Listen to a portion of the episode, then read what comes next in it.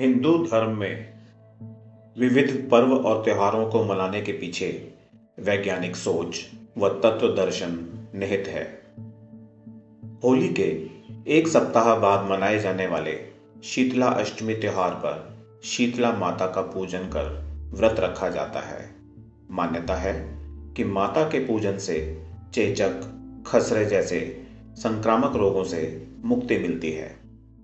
चूँकि ऋतु परिवर्तन के दौरान संक्रामक रोगों के प्रकोप की काफ़ी आशंका रहती है। इसलिए इन रोगों से बचाव के लिए श्रद्धालु शीतला अष्टमी के दिन माता का विधि पूर्वक पूजन करते हैं, जिससे शरीर स्वस्थ बना रहे। शीतला माता का वाहन गर्धव है।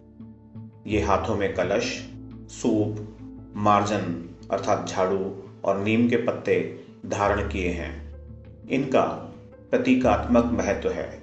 इसका आशय है कि चेचक का रोगी व्यग्रता में वस्त्र उतार देता है। सूप से रोगी को हवा की जाती है।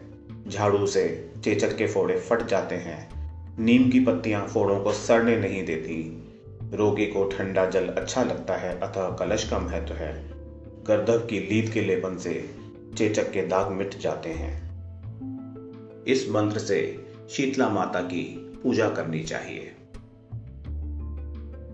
वंदेऽहं शीतला देवी रासभस्थां दिगम्बरां मार्जनी कलशोपेतां शूर्पलंकृतमस्तकाम् अर्थात गर्दभ पर विराजमान दिगंबरा, हाथ में झाड़ू तथा कलश धारण करने वाली, सूप से अलंकृत मस्तक वाली भगवती शीतला की मैं वंदना करता हूँ।